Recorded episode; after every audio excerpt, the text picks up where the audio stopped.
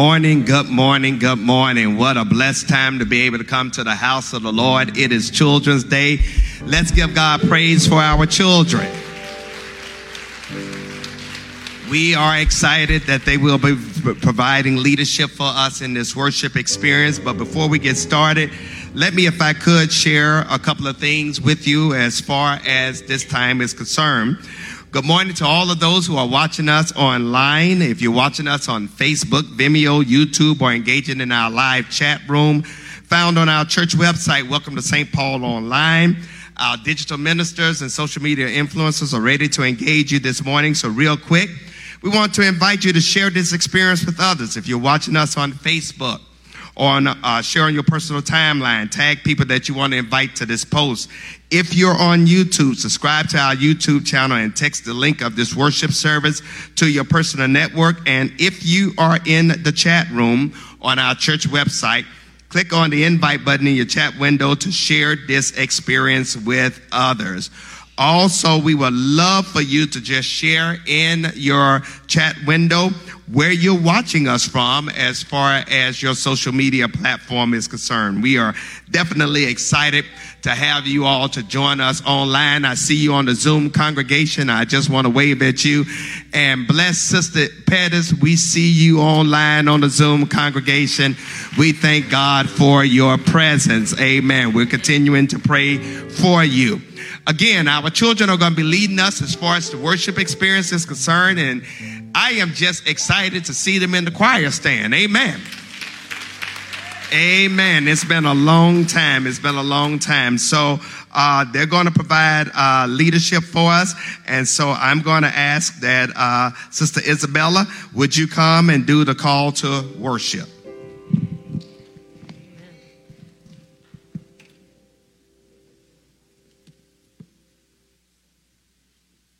Good morning, St. Paul Baptist Church. My name is Isabella Mebin, and I am so very excited to be here to worship and praise the creator of the universe, the God who has kept us all this time and brought us all this way, presenting us faultless before the presence of our Lord and Savior. Psalm chapter 34, verse 3, King James Version says, Oh, magnify the Lord with me, and let us exalt his name together. Now, without further ado, please join our youth choir in singing our opening hymn, Oh, How I Love Jesus.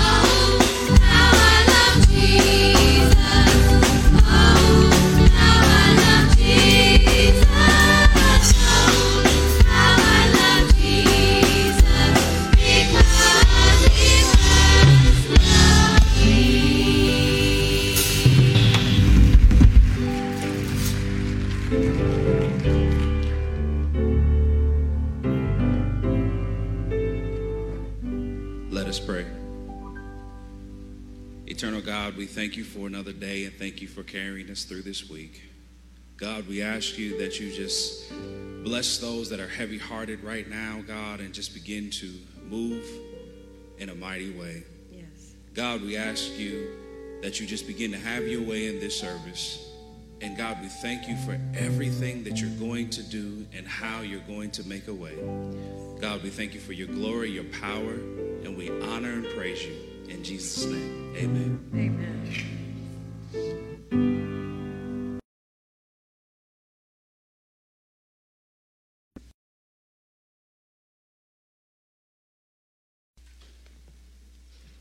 Good morning, St. Paul Church.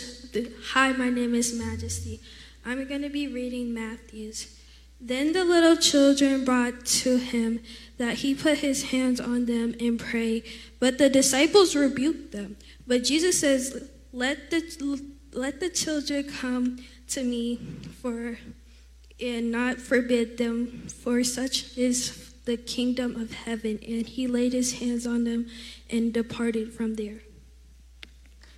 Amen.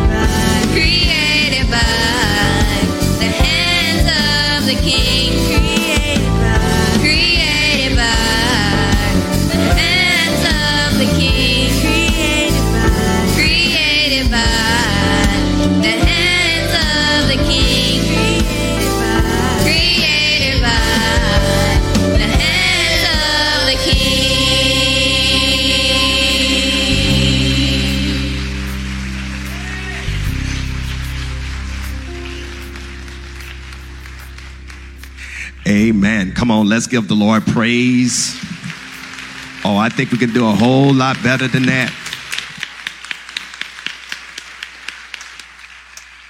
We thank God for these precious gifts as far as our children are concerned and the leadership they provided thus far, as far as this worship experience is concerned. So, thank you all for lending your voice as well as your gifts and your graces to this particular moment.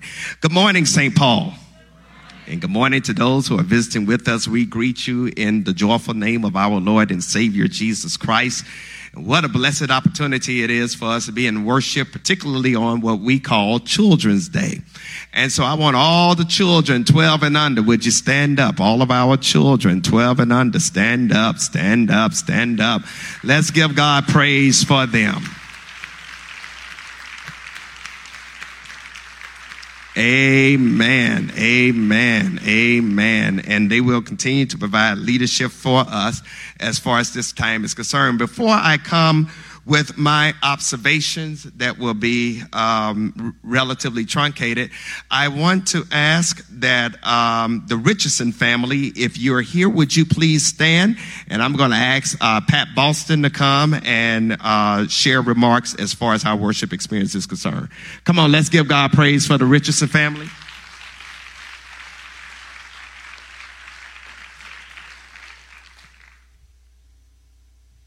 Giving honor to God. Uh, it is a blessing to be here, and this is a special day. As a retired teacher, I'm loving this youth and this leadership. We need more of this, so it's a blessed day. And uh, the Richardson family is here in our in your fair city of Charlotte. We love it, and we are so honored to be able to worship with you, uh, Reverend Scott, at St. Paul Baptist Church. And I wanted to thank you for inviting us and Thank you. We have a small gift that we'd like to give you also.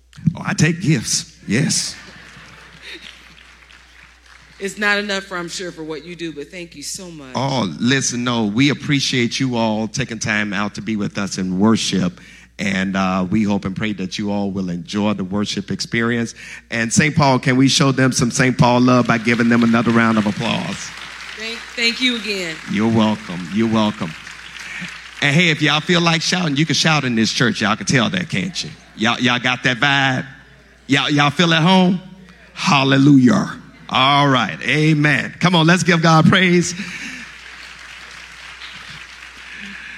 Also, also, it is my wonderful delight um, uh, to uh, introduce um, um, a couple of people. First of all, the uh, Jackson State University National Alumni Association, and particularly our local chapter, the Charlotte Metro uh, chapter, uh, is worshiping with us today, and I'm going to ask that they would stand at this time.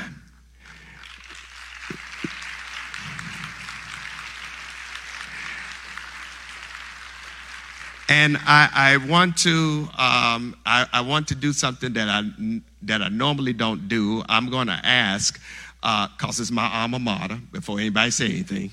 Uh, uh, I want um, the Metro president just come to say hello, and then I want to have greetings from uh, the institution, uh, Yolanda Owens, and then uh, the national president, Dr. Norwood, and I'm going to ask that they would come and share at this time.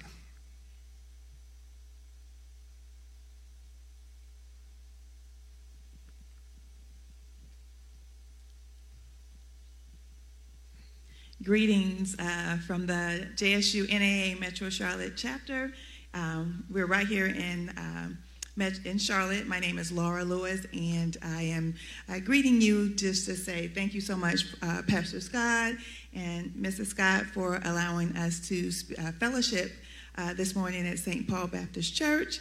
I am so glad to see everyone. We had a great time here in Charlotte this weekend. They came from Atlanta, from Mississippi, uh, all parts of South Carolina and North Carolina. So just uh, had a wonderful time in the city of Charlotte. So thank you all, St. Paul, for allowing us to come and fellowship with you this morning. Thank you.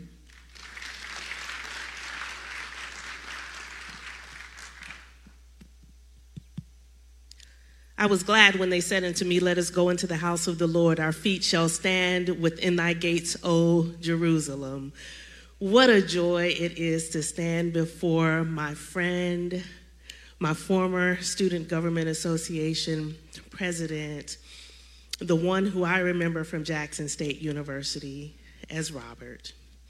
I am Yolanda Owens, Assistant Vice President for Institutional Advancement at Jackson State University, and I have with me Mr. David Howard, who is the Alumni Director at the university.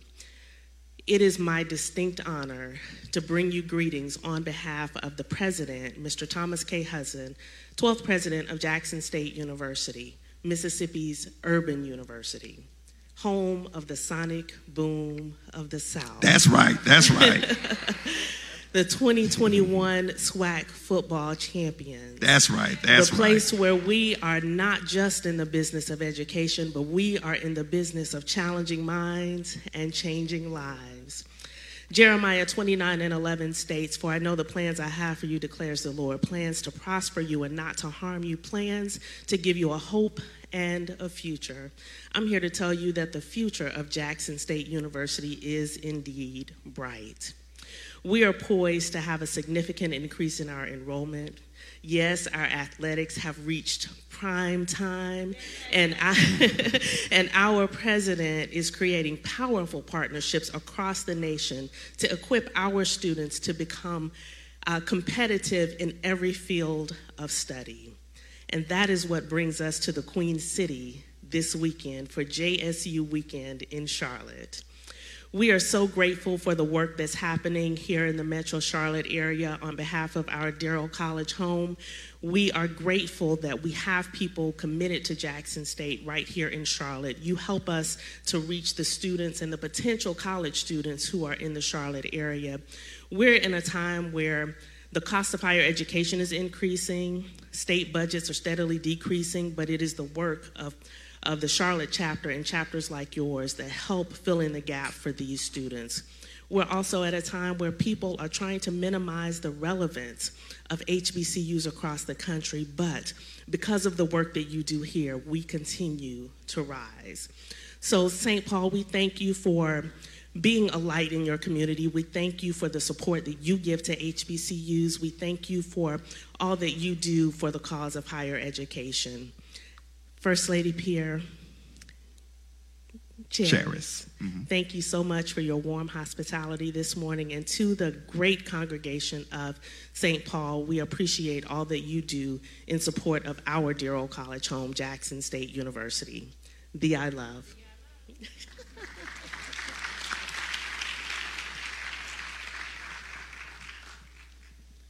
Well, Dr. Martin Luther King said the function of education is to teach one to think intensely and to think critically. Intelligence plus character. That is the goal of true education. Good morning. My name is Alexia Norwood, and I'm grateful to serve as the 19th Jackson State University National Alumni President here in this great Queen City of Charlotte, North Carolina.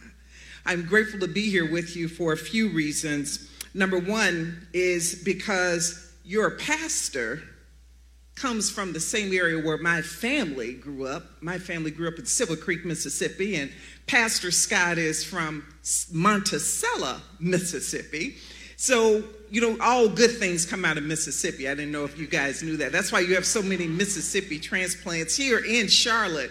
So I'm grateful to be here today with my family, my family from Mississippi and from Charleston, my cousin Pierre Wilson and his wife uh, Onika. Onika, will you two stand? I'm grateful that they are here with me, living here in Charlotte.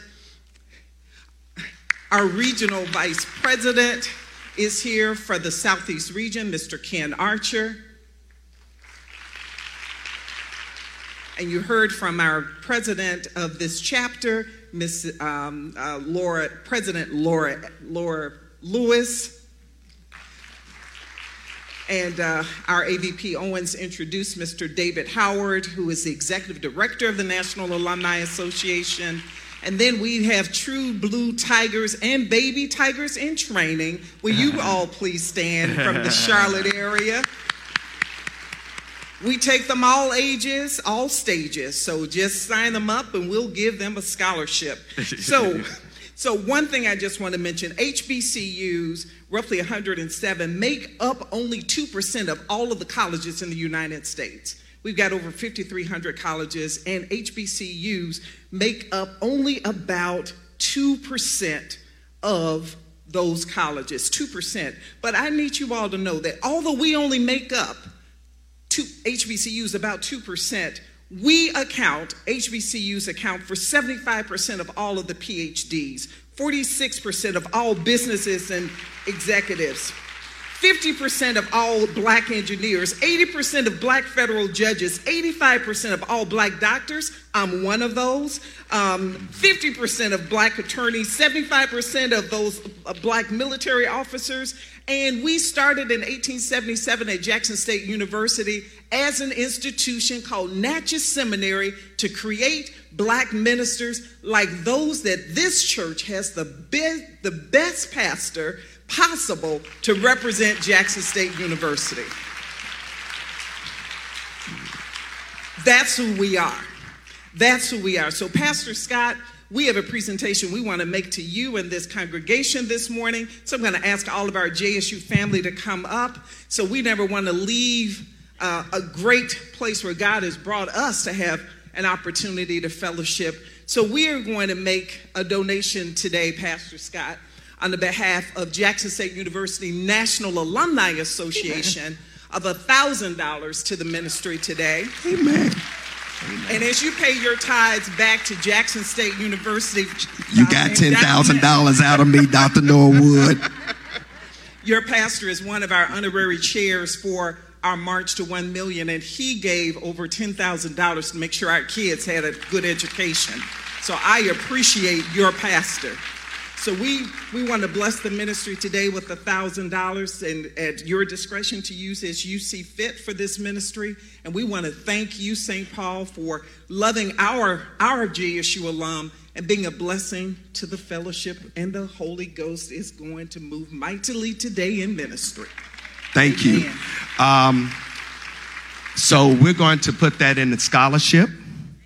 Uh, since it's coming from uh, JSU, we're going to put it in scholarship to give support to our children that are going to college. So Amen. thank you so very much, Madam President. Thank, thank you. you so very much. Amen. It's been a wonderful day. Amen. Amen. Amen. Thank you all so much for, for your sharing and, and thank you, St. Paul, for uh, allowing us to indulge in this moment. I want to just uh, drop a couple of um, things before we move on as far as worship is concerned. Um, there will be a virtual village talking listening session dealing with COVID on June the 25th at 10 o'clock. Uh, it's going to last for an hour. Five people will ask to be in that focus group on June the 26th, um, 2022. That will be our annual graduation Sunday worship service. Our guest preacher will be the Reverend Dr. Kevin Murriel, who is the pastor of the Cascade United Methodist Church in Atlanta, Georgia.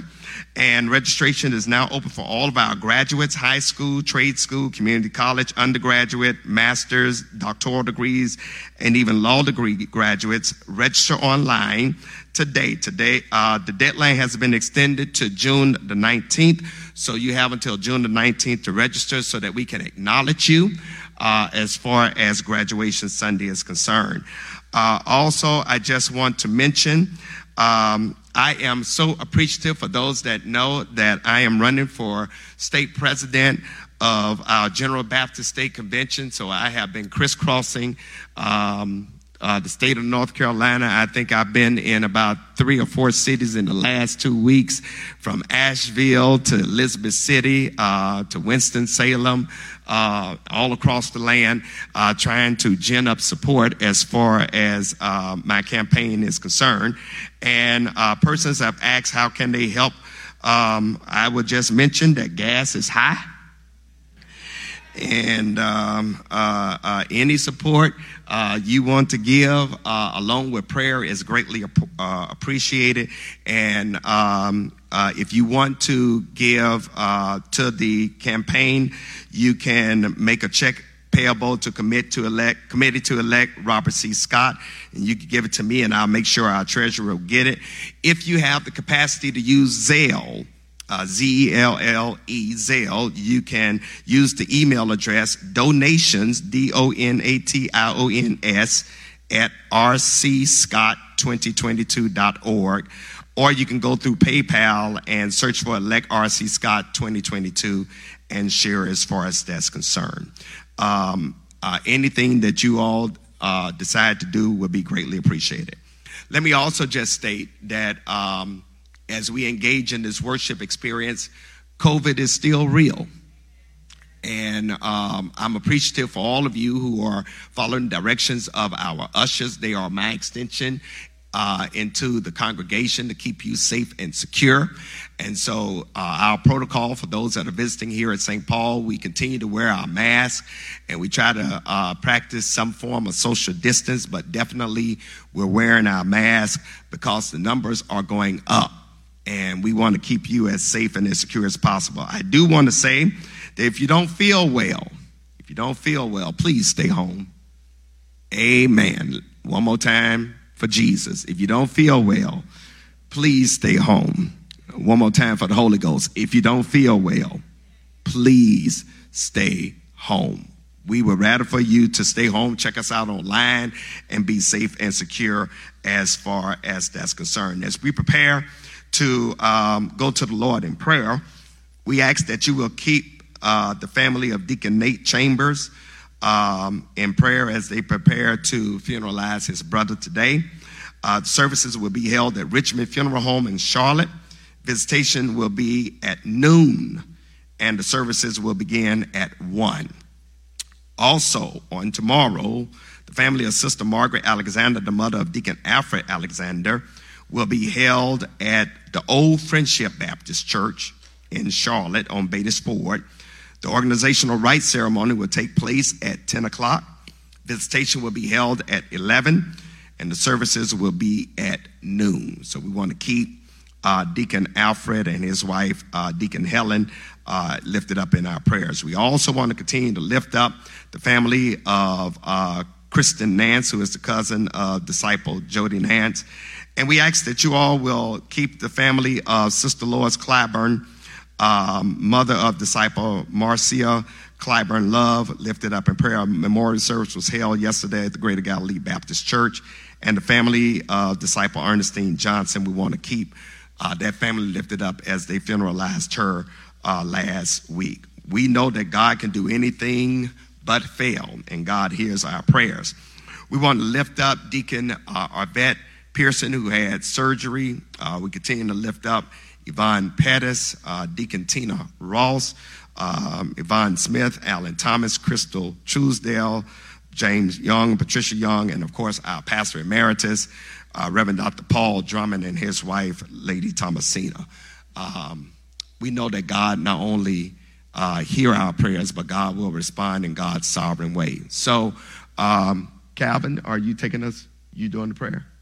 All right. I'm going to ask that you will come at this time.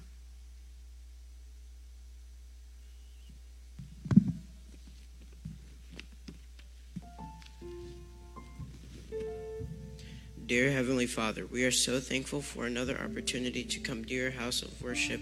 Lord, we are thankful that you've allowed us to complete another year of school. Thank you for keeping students and teachers safe.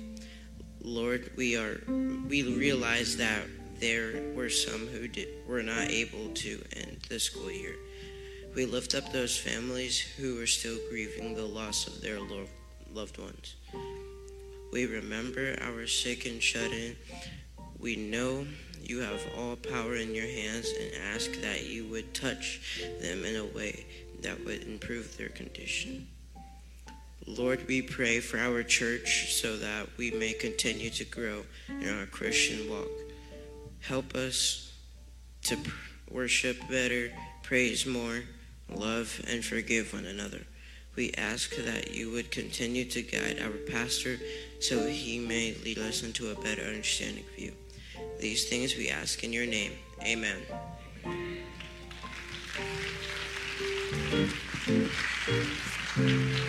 You pray better than your daddy, who I'm training to be a deacon. Amen. Come on, let's give Calvin another round of applause. Amen. It's offering time. It's offering time. It's offering time. It's offering time. And what a wonderful opportunity for us to be able to partner with our God as far as our gifts are concerned and as we prepare to give unto the Lord.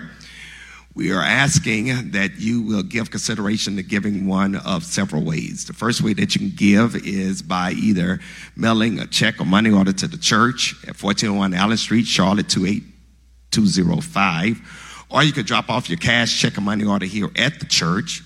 Uh, but if you decide to do that, call the church first to make sure that someone is here to receive that offering uh, at 704 334 5309. Um, the other way you can give is through our website, through either ACS or Church Life. And then the final way that you can give is through Givelify. And if you don't have that app on your smart device, download that app to your smart device. Uh, search for St. Paul Baptist Church, connect it to your favorite credit card, and in three clicks, you can give. If you have a physical offering in the church this morning, uh, there is uh, a couple of baskets on the rows in front of you, and at the appropriate time, you can place your offering in that basket, um, and our account team will receive it. Amen. So, however you're giving, if you're giving um, electronically or if you're giving uh, a physical offering, if you would, take your offering, place it in your right hand. We want to give God what's right, not what's left. Let's go to the Lord in prayer.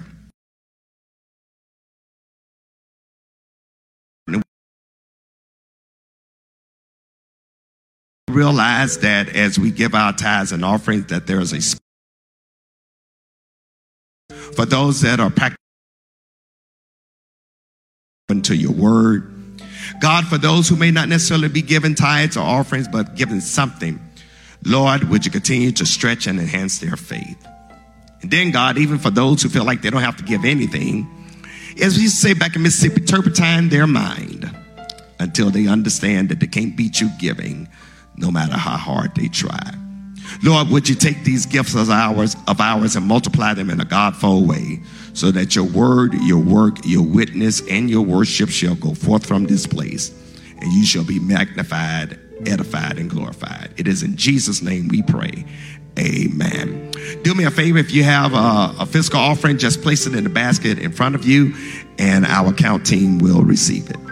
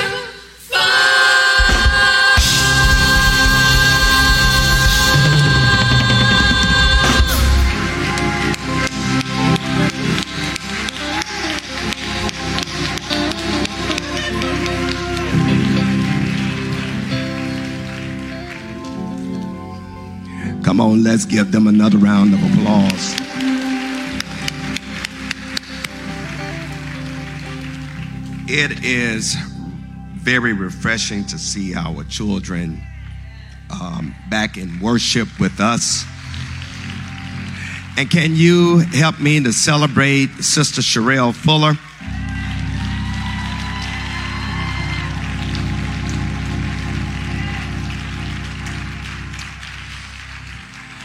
For those that don't know, she uh, has moved to High Point. So she came all the way from High Point to be with us today. And um, I, I am definitely excited that she was able to provide music for our children um, for this moment. And you all have done a tremendous job.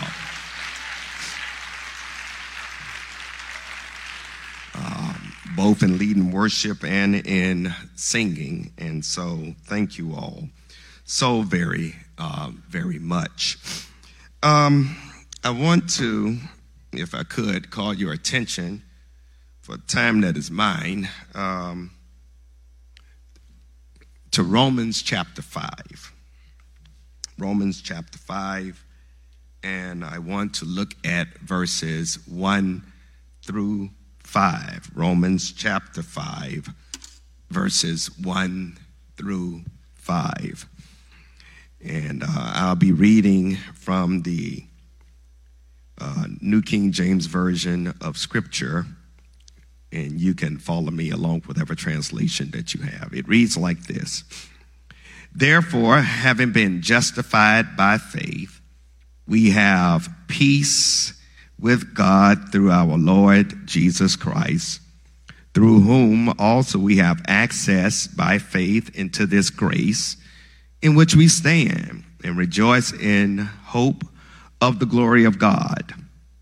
And not only that, but we also glory in tribulations, knowing that tribulation produces perseverance, and perseverance, character, and character, hope now, hope does not disappoint because the love of God has been poured out in our hearts by the Holy Spirit who was given to us. Now, if you didn't quite get that, let me, if I could, share with you from the message translation how Eugene Peterson puts it. By entering through faith into what God has always wanted for us, set us right with Him, make us fit for Him, we have it all together with God because of our Lord Jesus. And that's not all. We throw open our doors to God and discover at the same moment that He has already thrown open His door to us. We find ourselves standing where we always hope we might stand, out in the wide open spaces of God's grace and glory, standing tall and shouting our praise.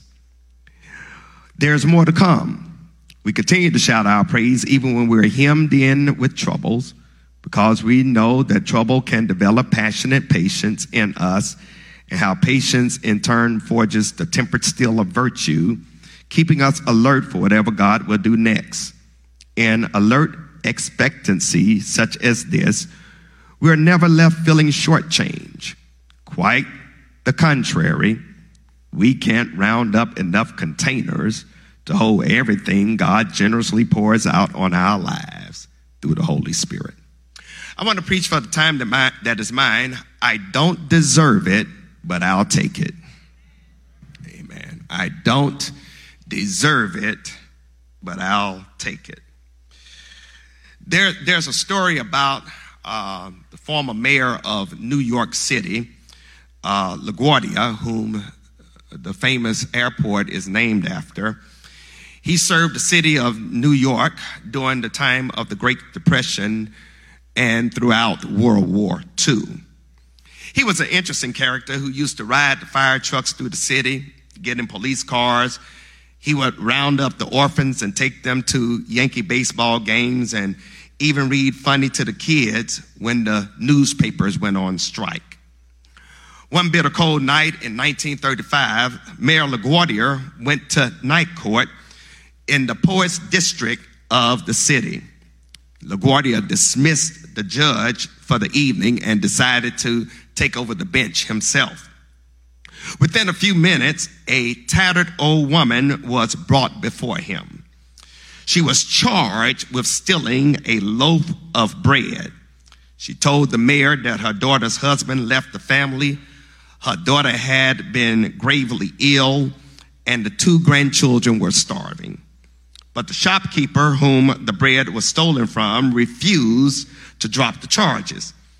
He said, It's a real bad neighborhood, Your Honor. She's got to be punished to teach other folks a lesson. That's what the shopkeeper said. So Mayor LaGuardia sighed. He turned to the woman and said, You know, I got to punish you. The law says there's no exception. I got to punish you. And it's either a $10 fine or 10 days in jail. And even as he was pronouncing this sentence on the woman, the mayor reached down into his pocket and pulled out a $10 bill. He said, Here is the $10 fine which I now remit. And furthermore, I'm fining everybody in the room 50 cents for living in a town where a person has to steal bread to feed her grandchildren. Mayor LaGuardia that night wound up collecting $47.50 in the courtroom and gave the money to the woman. He even collected 50 cents from the man who brought the charges to the woman. The lady was guilty, but her fine was paid by LaGuardia. And plus, she walked away with almost $50 that she didn't have. And back during that time, $50 went a long way. She got something she did not deserve. I want to suggest this morning, St. Paul and friends, that all of us fall in that same category.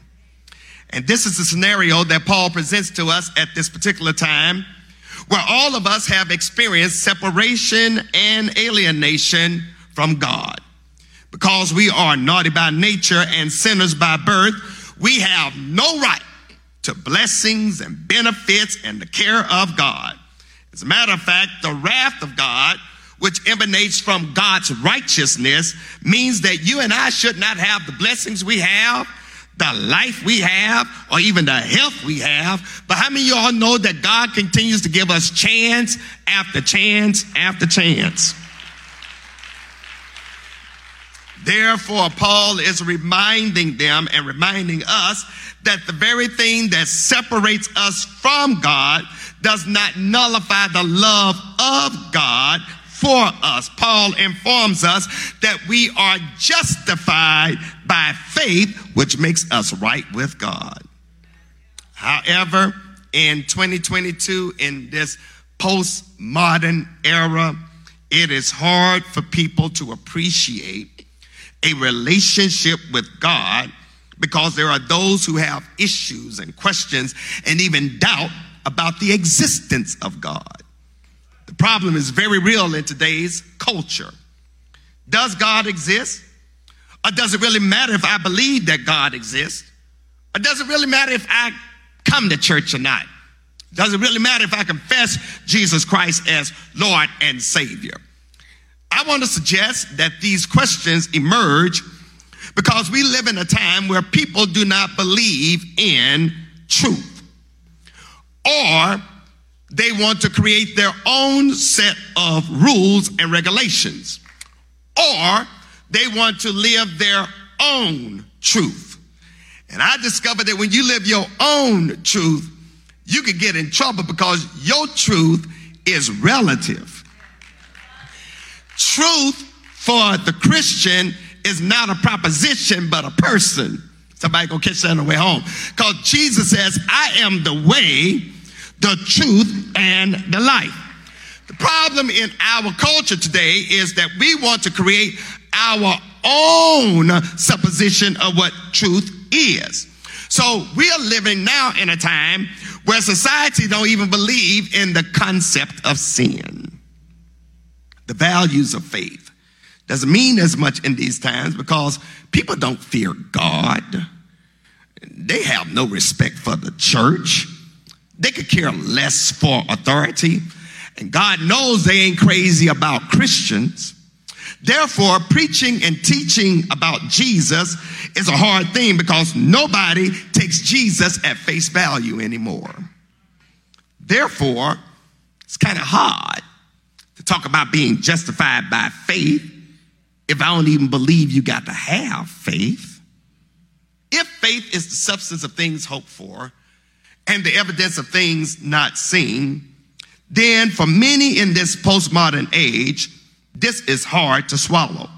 This is because we question everything. And we got to have proof for everything. In other words, this is where a lot of folks fall in today's culture. What's in it for me? How does this benefit me personally, economically, professionally? Because if I can't see any benefit anytime soon, I don't want to go through it. However, I've lived long enough to discover that life has a tendency to teach that you can't always get your way. Life will show you that you're not the cat's meow, that you're not the center of the universe. And I have discovered that living on this side of the Jordan can steal your sense of peace, joy, and happiness if you're not anchored in Jesus Christ.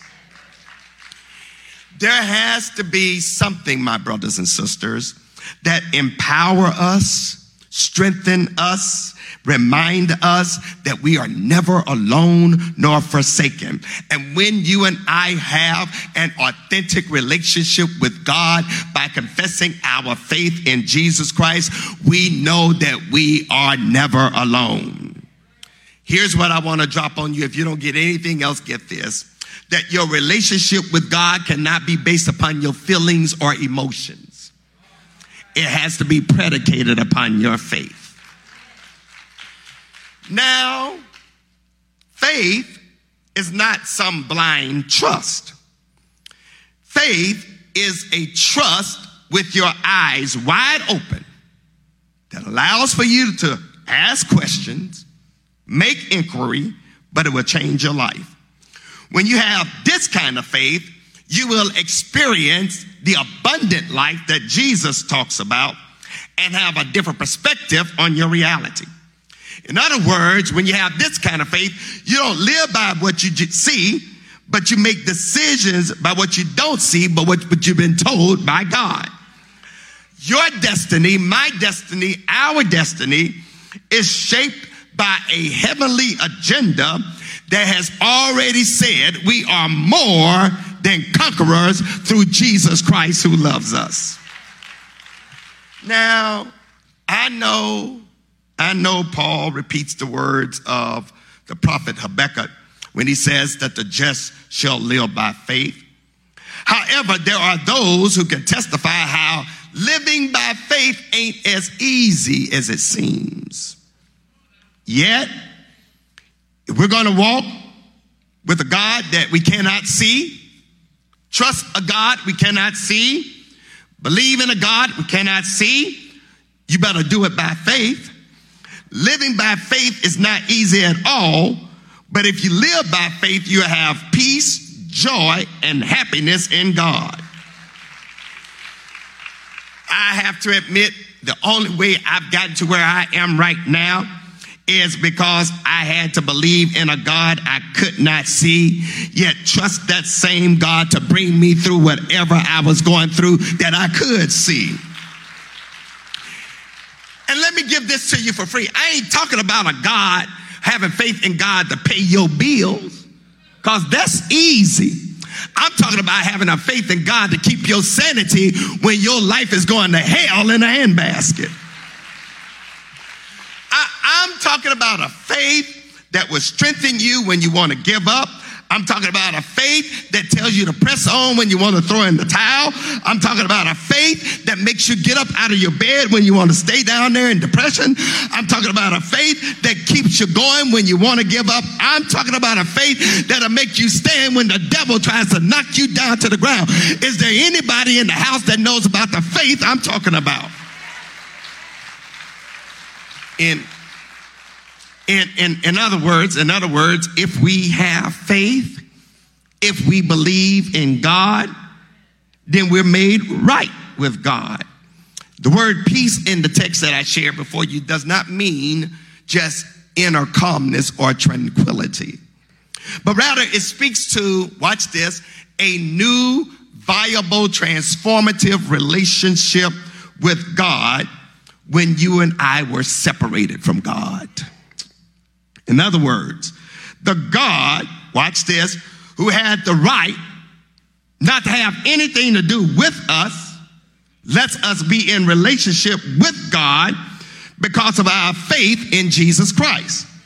Nevertheless, I got to admit, I can't survive and wouldn't be all that I need to be if I did not have God in my life. That if I did not have a sense of the Creator, being my father and the designer of my destiny. You and I, and I know I'm getting ready to mess up somebody with this, you and I need God more than God needs us.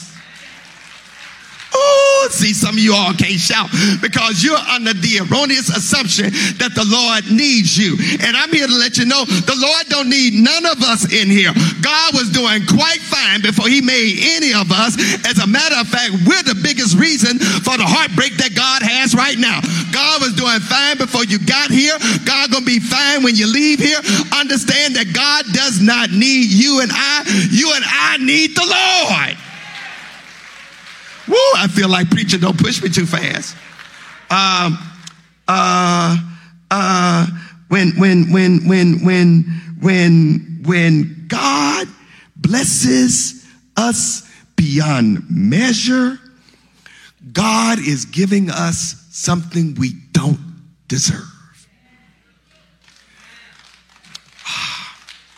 You know, church folks, I, I, tell you, sometimes y'all, y'all really make me want to just pray because what I just shared with you, at least 12 of y'all should have said amen to that. Let me try that one more time. When God blesses us beyond measure, all right, rewind, remix, replay. Let me get country and guttural for you. If you just reflect on how ratchet, crazy, trifling, tricky, demeaning you have been in your past, and yet you got some of the stuff that you got right now, and you know you don't deserve it. I'm here to let you know, honey, child, and brother, man, it ain't nobody but God. And when you think about Jesus and all that He's done for you, if you can't give God any praise or glory, there's something wrong with your salvation.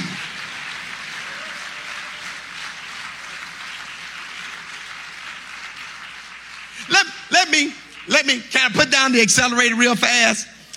Paul informs us, watch this, that where faith is, love is. Where love is, hope is. You can't have faith in God and not be exposed to the love of God. And you can't have faith in God and not have hope that a better day is coming. Out of faith and hope and love, we are told in 1 Corinthians 13 13 that the greatest of these is love. Faith and hope comes from us, but love comes from God. Which means, beloved, that when faith runs out, love is still there. and that when hope runs out, love is still there. God's love ain't sustained by my faith. It's there despite the times I lack faith. There have been some times when I didn't think God could come through or God would come through. But even though I didn't think God could come through or God would come through, God came through. Watch this.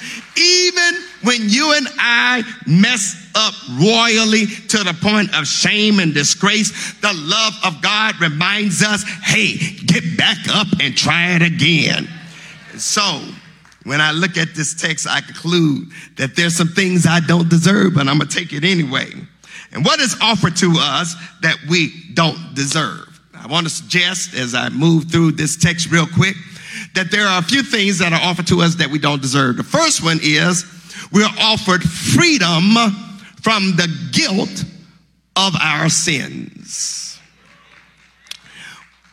Again, one day we're going to learn how to shout on doctrine. We, we are offered freedom from the guilt of our sin. That, that's, that's in verse 1. That's in verse 1.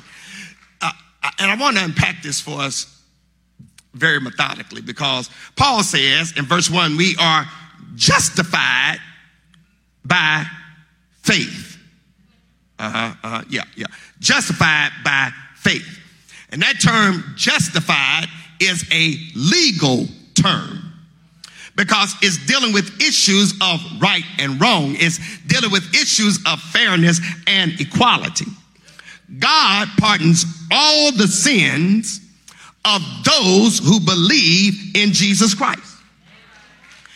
God accounts, accepts, and treats them as righteous in the eye of the law. So my faith in Jesus Christ makes me right with God, even though I've messed up and fallen short of the glory of God.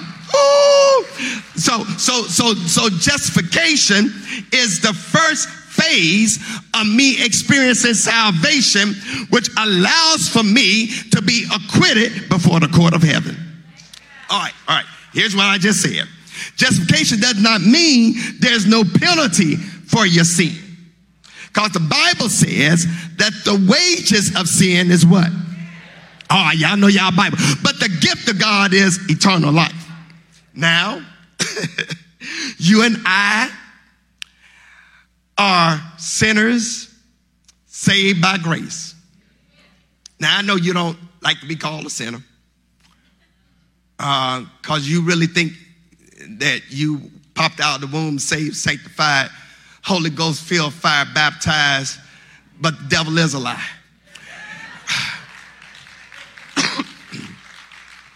Every last one of us in here was born in sin and shaped in iniquity.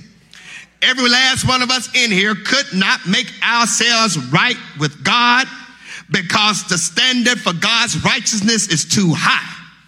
God is too holy. God is too pure. God is too sovereign. God is too majestic. God is too righteous. As a matter of fact, our righteousness, y'all, is like filthy rags in the sight of God. But here's the kicker and the shout. If you put your trust in Jesus Christ, who is God in the flesh, that God declares you to be innocent of all the charges that's brought against you, even though you're guilty of the stuff that's brought against you. Yeah. It, it, it, it is this very act of faith that prompts God to look at our rap sheet, shake God's head in sadness, look at us, then look at Jesus standing beside us and say, you know what? Yep, you're guilty as charged, but I'm declaring you innocent, not because of anything you have done, but because of the one who's standing beside you, because God knows we don't deserve what we get. we are sinners, and the penalty for sin is death. Sin is shameful, sin is disgraceful, sin is despicable. We have sins of omission. That means we do something we ain't got no business doing. We have sins, uh, sins of omission, which means that we don't do what we're supposed to do, and sins of commission, which means that we do something we have no business doing. And whenever we commit sin, it makes God shake God's head in disgust. However, hear me and hear me well. When you are in Christ, if you have accepted Jesus Christ as Lord and Savior, you are justified before God. Let me see if I can explain it this way. We know we're guilty before the court of eternity. And God the Father is the sitting judge. The devil is our prosecuting attorney. And the devil has empirical evidence for our wrongdoing. As a matter of fact, the devil prompted some of us in the wrongdoing. The devil set us up in our mess and then reminded us of our mess to bring it before God. And the prosecuting attorney, Satan, brings into the court of eternity the live stream of our existence. He brings in all your social media stuff. He plays it before the court, and the judge cringes at what the judge sees. The evidence is irrefutable. All have sinned, falling short of the glory of God. Evidence is clear. Nobody's right. The penalty is certain. The wages of sin is death. However, our defense attorney, Jesus Christ, stands up. He approaches the bench and talks to the judge. As a matter of fact, the judge and the defense attorney look so much alike, you can't tell one from the other. the defense attorney reminds the judge, we are guilty as charged. We've done everything the devil has accused us of. However, because of our relationship with the attorney, Jesus asks for the charges to be dismissed because he's already taken care of the charges our defense attorney states that because of him, we are justified by faith. And therefore, we were sinners, but our sins were charged to our defense attorney. And this is why. Can I tell you why you and I ought to be shouting right now? Because nobody in heaven or hell or on earth can charge us, count us, or doom us to be a failure, a detriment, a shame, a sinner, an embarrassment, hope hopeless, helpless, defeated, lost, unusable, unworthy, or of no value. God has justified God's children no matter how hard you got to struggle, no matter how hard you got to suffer, no matter how much hell you got to go through. We serve a God that sooner or later will deliver us, pick us up, turn us around, plant us on solid ground. Do I have anybody in here that ain't afraid to give God praise? Because God ain't going around reminding you about all the mess you've done in your past. So somebody else gonna get up and shout in just a moment. So regardless of what the devil tries to do, your trial is already rigged because of your relationship with Jesus Christ. And so somebody need to give God praise because you are justified by faith. Messed up justified. Falling short, justified. Disappointed God, justified. Kids out of wedlock, justified. Jacked up your marriage, justified. Having addiction, justified. Had a relapse, justified. If you've been molested, you're still justified. Lied and cheated, justified. Haven't been perfect, justified. Not the best spouse, justified. Not the best child, justified. Not been faithful, justified. Haven't been so forgiving, justified. Haven't been compassionate, justified. Haven't been merciful, justified. I don't deserve it, but I'll take it because I know that He gives me more than I deserve.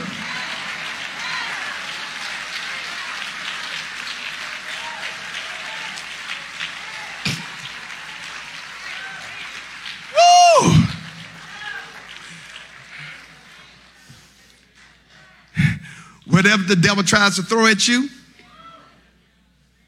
Tell me he can take it where the summers are perpetual and the cool winds never blow. But there's something else that this text teaches, and that is that I also have, check this out, the favor of the Father.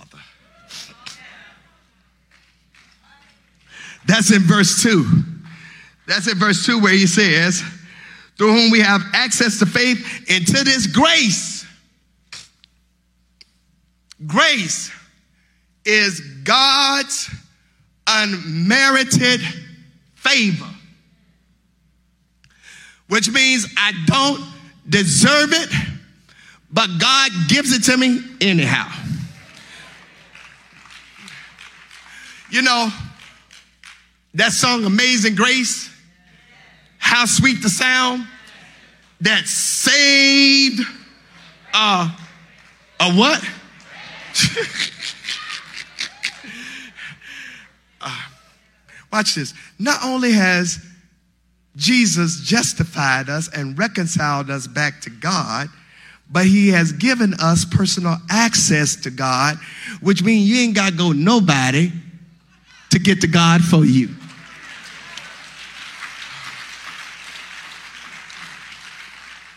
Do you all realize that you have direct access to God? That you can go.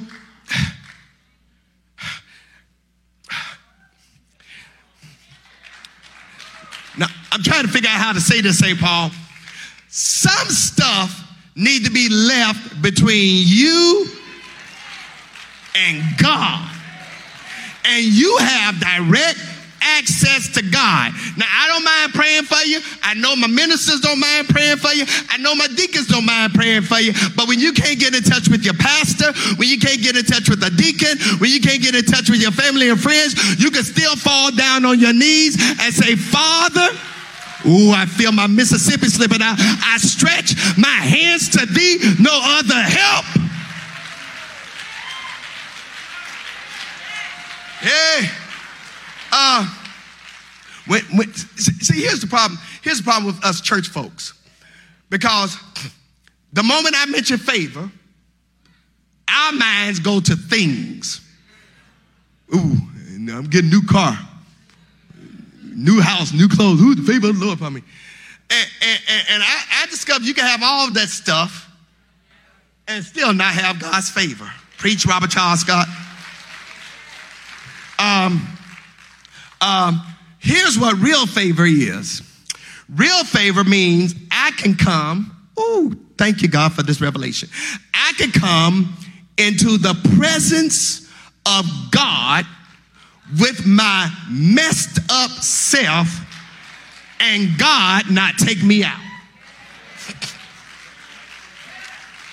I declare one day y'all gonna learn how to shout on good doctrine because before Jesus came, anybody that came into the very presence of God and had not consecrated themselves in the proper way, God would strike them down. But now because I have Jesus in my life, that even when I go through mess and I fall short, I can come to God directly. I ain't gotta talk to no man, no woman, no boy, no girl. I ain't gotta talk to no pastor, no preacher, no priest, no pope, no bishop. I can go to God for myself and tell God all about my trouble. Ah. Uh, now, one thing we got to understand is that you and I, we're saved not because of what we do, but because of what Jesus has done. That's, that's what grace is. You and I can't get saved by the works we do by the education we acquire, by how much money we got in our bank account, by what kind of car we drive, what kind of neighborhood we live in. I thank God for that because if that was the case, some of us would be more saved than others. I can't get saved or have a relationship with God based upon my goodness because I've discovered my goodness ain't good enough and I don't have enough brownie points stored up to get in favor with God. My righteousness is like a filthy rag in God's eyesight. Therefore, my salvation and my relationship with God is solely based upon the grace of God and grace grace in this sense is the attitude on God's part that proceeds entirely from within the heart and the mind of God that is conditioned in no way by anything except me being the object of God's favor. In other words, God offers us salvation, not based upon anything that we have done, but simply based upon who God is.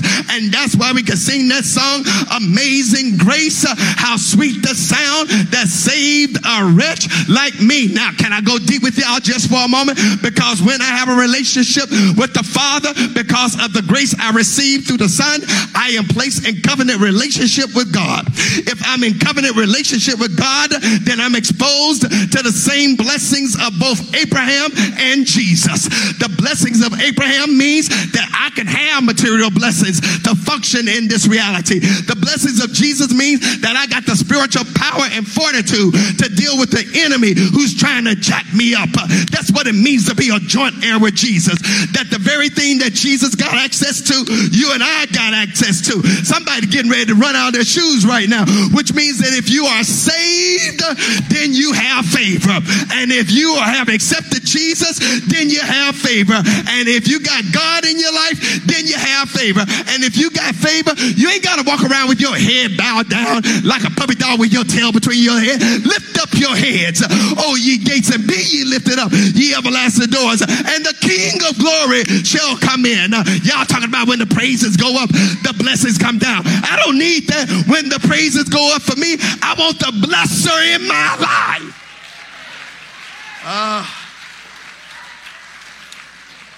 uh, let me go ahead and wrap this thing up.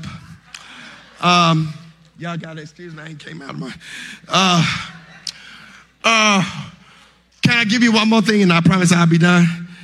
Uh, I've discovered that when God gives me something that I don't deserve, I'm gonna take it because this is what God does. God will take some of the worst mess in our lives and make it the greatest source of our blessing.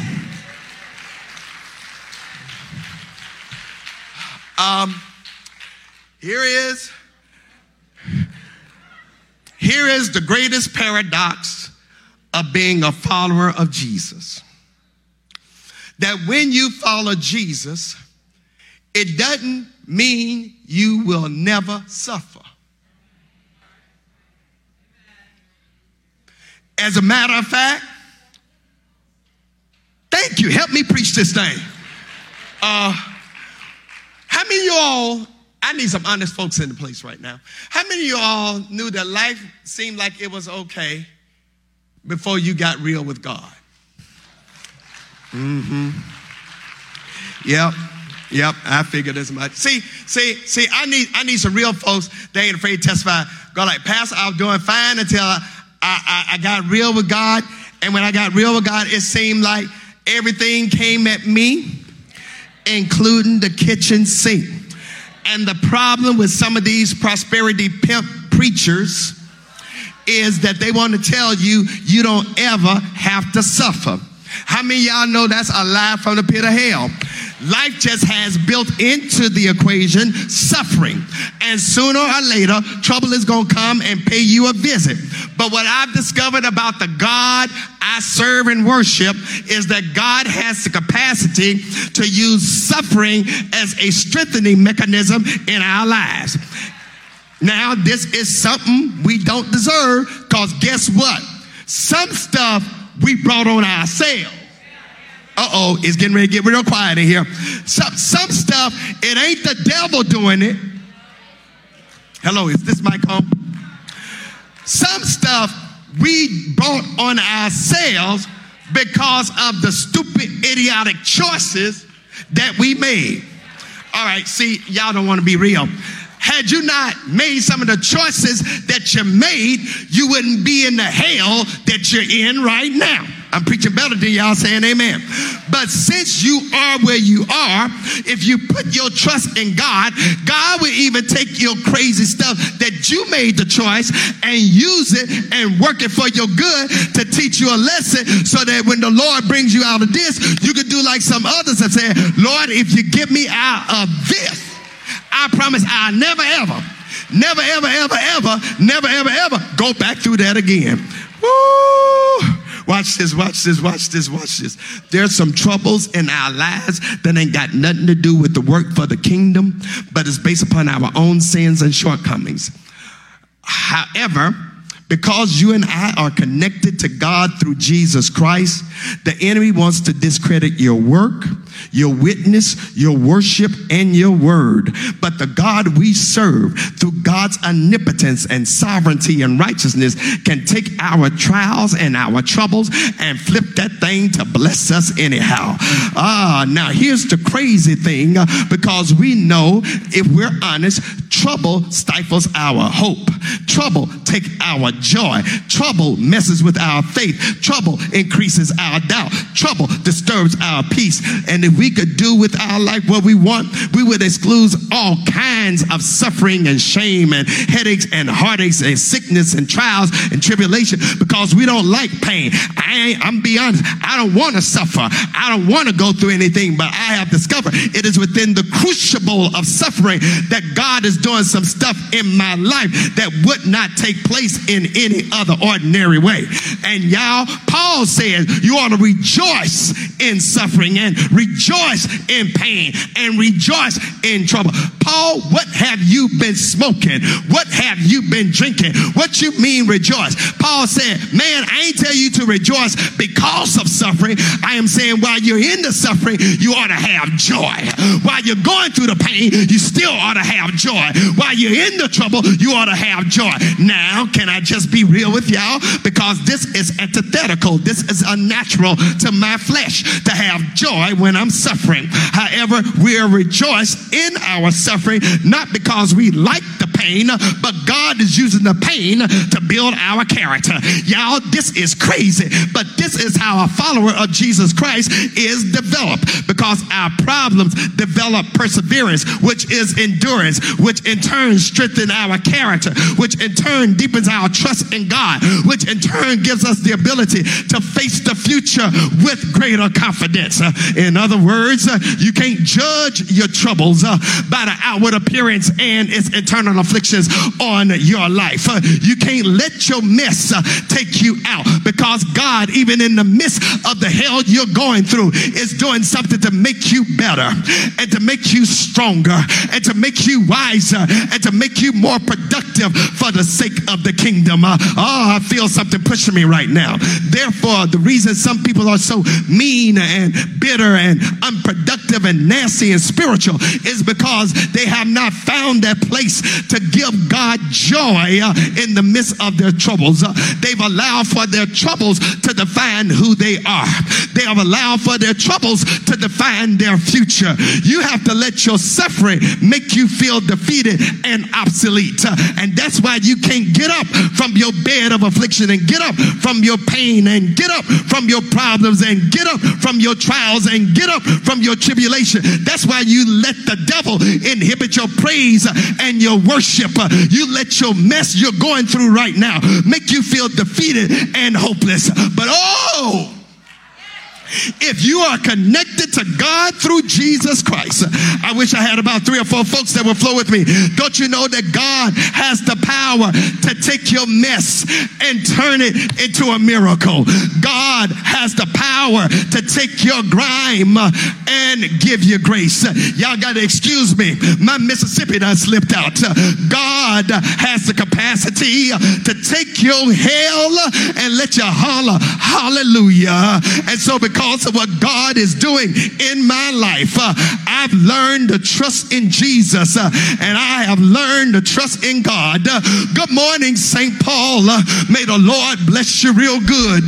but do I have anybody uh, that ain't ashamed to give God praise uh, because you find yourself in a tough situation, but you've learned how to have joy in spite of your trials.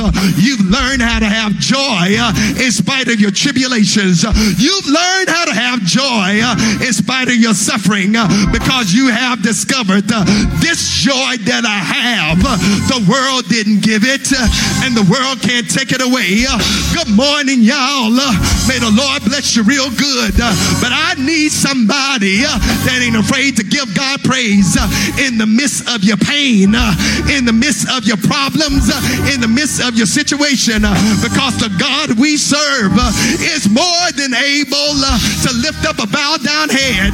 I'll see y'all later, but won't the Lord make a way out of no way. Uh, won't God lift up uh, a bowed down head? Uh, won't God put joy bells uh, in your soul? Uh, won't Lord put common sense uh, in your mind? Uh, won't the Lord wipe the tears uh, from your eyes? Uh, now I need a few folks uh, that ain't too ashamed uh, nor too afraid uh, to give God praise uh, because this joy that I have, uh, the world didn't give it uh, and the world can't take it away. Uh, so if you're not afraid uh, nor too scared uh, to lift up your hands, throw back your head, open up your mouth, and give God praise in the midst of your pain, watch God turn it around. Watch God give you power. Watch God clear your mind. Watch God lift up your head. Watch God give you strength. Watch God give you mercy. Watch God give you power. Say yes. Say. Yes.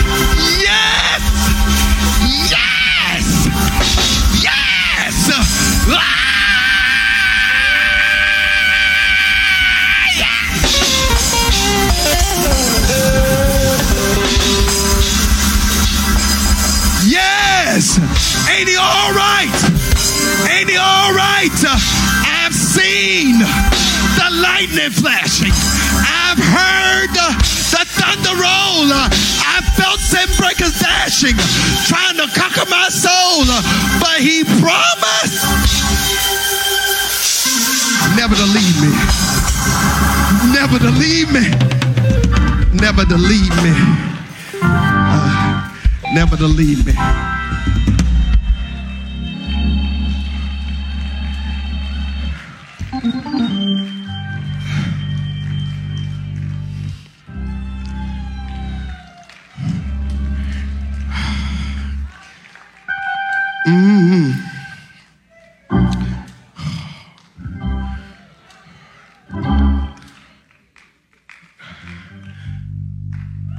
I don't deserve it, but I'll take it.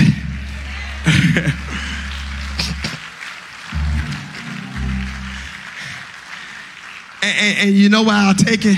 Because I can't live without it. I, I want to, I, I want to, I'll go ahead and give him praise. Go ahead and give him praise.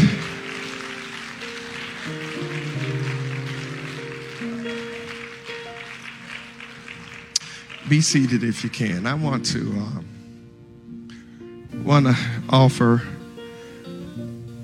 want to offer you an opportunity to have a relationship with the God of this universe by confessing Jesus Christ as Lord and Savior. And you can have that right now. You really can. And I want to offer this to you because the only way you can make it through life and in this world is when you really have God. Here's the deal there's several ways you can do this. Um, and uh, I'm going to ask that our deacons, if you all would stand to just uh, watch and care for this congregation as we do this. If you're if you're in the house right now and you've heard this word preached, you want a relationship with God, you want to be justified, you want to be made right. God is ready to accept you right now if you confess Jesus Christ as Lord and Savior. If you're looking for a church home, I would love to be your pastor, and these men and women would love to be your brothers and sisters in Christ. So here's the deal. First of all, for salvation, I want us to do a short prayer, and I want all of us to repeat the prayer. And as we repeat the prayer, for those of us who made this confession, it's a reminder. But if you're praying this prayer for the very first time and it connects with you, your head and your heart, your mind and your spirit, I'm gonna ask you to make a decision for Christ. I'm gonna ask you to make a decision for Christ. Because if you make one step, I promise he'll make two. All heads bowed, all eyes closed. Repeat after me. Lord Jesus, I want what I don't deserve. And that's a relationship with God through you. I've messed up, I've fallen short, and I want you as my Lord and Savior. I believe you sent Jesus to die for my sins. I believe you raised him from the dead on the third day. And I believe one day he's coming back. But until then, send your Holy Spirit into my life. Forgive me of all my sins and make me the person you want me to be. In Jesus' name, amen. Amen. If you prayed that prayer, you mean that prayer in your head and your heart and your mind and your spirit, you mean that prayer sincerely, salvation is yours. It really is yours. It is not based upon your works. It's not based upon how often you come to church. It's not based upon what you wear, what you drive, where you live. If you're in the house right now, you prayed that prayer, you meant that prayer in your head and your heart, would you hold up your hand right now? Hold up your hand. Hold up your hand. Hold up your hand. I see you. I see you. Hold up. Do me a favor. If you got your hand up, will you come down, please? Would you come down? If you got your hand, come on. Go, go ahead and move. Come on down. Come on down. If you're the, on the lower level, I want to invite you to come down as well. Amen. Because we want you to leave this place knowing that Jesus Christ is your Lord and your Savior. God bless you. God bless you. God bless you. God bless you. God bless you. God bless you. Oh, we could do a whole lot better than that. We could do a whole lot better than that. We could do a whole lot better than that. Come on, St. Paul. Come on, come on, come on. Come on, come on. Come on, come on, come on, come on. Come on, we got one coming from the balcony. Come on, let's give God praise. God bless you. God bless you, my sister. God bless you. God bless you. Will there be another? Will there be another? Will there be another? Will there be another? Hey, listen. If you're watching us on Facebook or on the website and that prayer was meant for you, would you type in salvation in the chat box? One of our digital ministers is going to reach out to you and let you know what the next steps are. If you're watching us on YouTube or you're listening to us on the telephone, I want you to send us an email at connect at spbcnc.org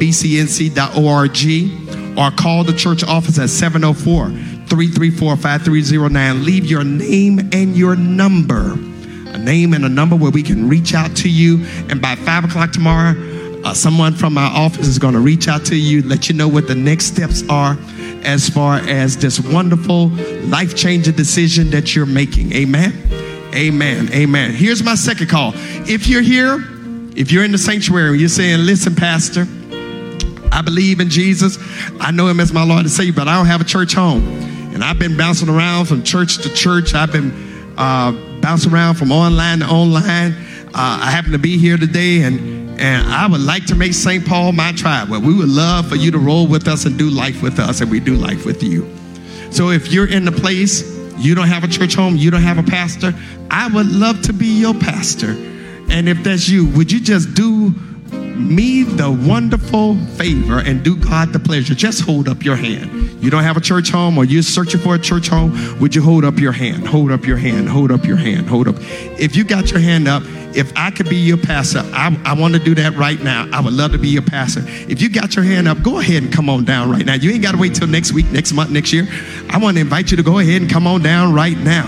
Amen. I want to invite you to come on down right now. I, I, I see you there. God bless you. Come on. Yeah, you come down the middle aisle. You come down the middle aisle. Amen. Amen. You come, yeah, come on down. Come on down. You're the next contestant on Jesus Loves You. Yes, He does. Amen. Will there be another one? Will there be another one? Will there be another one? Will there be another one? Will there be another one? If you're looking for a church home, if you're looking for a pastor, I would love to be your pastor. These men and women would love to be your brothers and sisters in Christ. Will there be another? Guess what? We don't deserve it, but we ought to take it. Amen. Will there be another one? Will there be another? Will there be another? Will there be another? Will there be another? Will there be another? Will there be another? Will there be another? Will there be another? Will there be another? I don't want this opportunity to pass you by. We want you to know that you can have a family here in Charlotte. If you're joining us online, I want you to do me this favor. If you're joining us online, if you would just type in connect on Facebook, on the St. Paul website, when our digital ministers will reach out to you. Or if you're watching us on YouTube or telephone, call the church office 704 334 5309. Leave your name and your number, or you can email us at connect at spbcnc.org and we will reach out to you by 5 o'clock tomorrow. Amen. Amen. Well, listen, uh, let's give God praise for these three that have come. And because of, of, of because of, of the pandemic, I would normally come and give you a hug or shake your hand, but I'm gonna come just come do fist bump, all right? And I want you all to follow uh, our team. They're gonna help you to understand this wonderful decision that you made. So God bless you. Amen. Amen. God bless you. God bless you. God bless you. And I want you to follow them. Let's give God praise. St. Paul, we could do give God praise.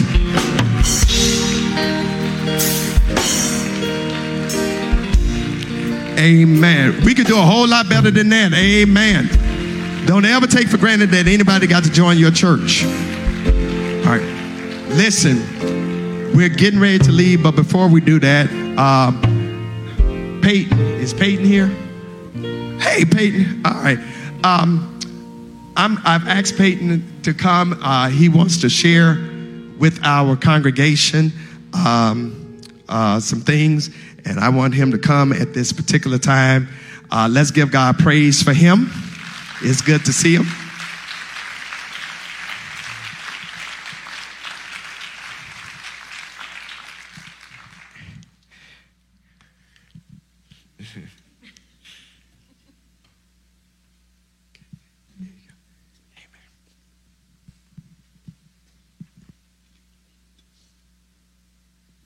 Hey, kids. Hey, guys.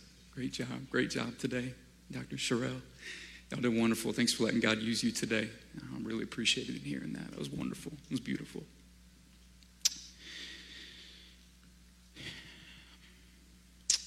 Uh, good afternoon, I'm everybody, and uh, greetings to uh, to everyone, to my St. Paul family, uh, my brothers and sisters here.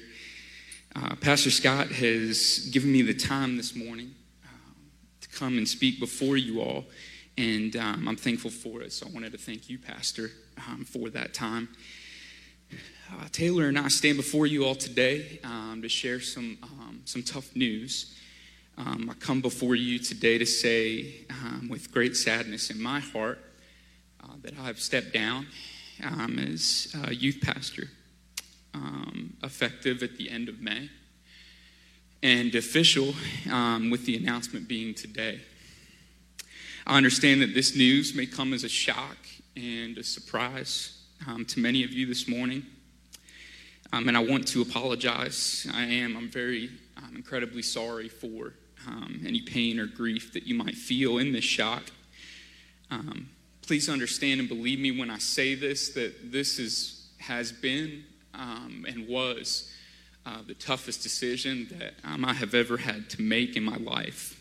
Um, the main reason being behind my resignation is that my mental health has um, not been good um, recently. It's taken a hard hit, and it's been a struggle um, for much of my time in this position.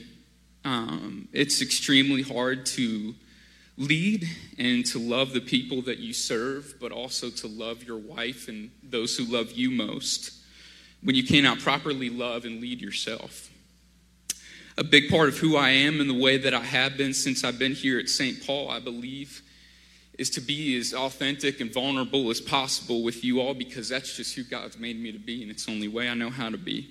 So I wanted to let you all in on some of the darkness that has plagued me um, the last few months. You see, my mental health re- reached a significant low um, at the um, a low point um, when in, at the end of February, I made the decision to admit myself into a mental health and behavioral health facility. Um, the medicine I had taken since I was a sophomore or junior in high school um, had run its course and was no longer working like it used to. Uh, the anxiety that I had felt since I was in elementary school it gotten worse to the point that it was starting to uh, affect me where I would have anxiety attacks at work um, and sometimes at home. Intrusive thoughts of not being good enough, uh, not having a purpose in life or in the ministry, fear of failure um, and panicking because I did not know how to shake these thoughts in order to properly lead these kids and to feel like I was being productive at the church. They ruined my mind. The day that I checked myself into the mental health facility, I was having suicidal thoughts um, and feared that I would act upon them. Um, and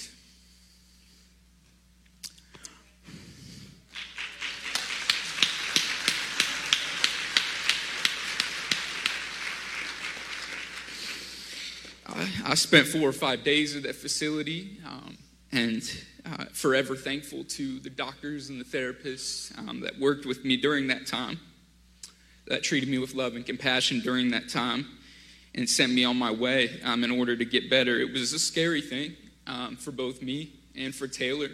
So I had never done that, I'd never made that decision before. After I returned, Pastor Scott gave me ample time um, for myself and for my health. Um, and for that, I cannot thank him enough. Um, family, I want you to know that our pastor, he's one of the most generous and kind people that I've ever met in my life.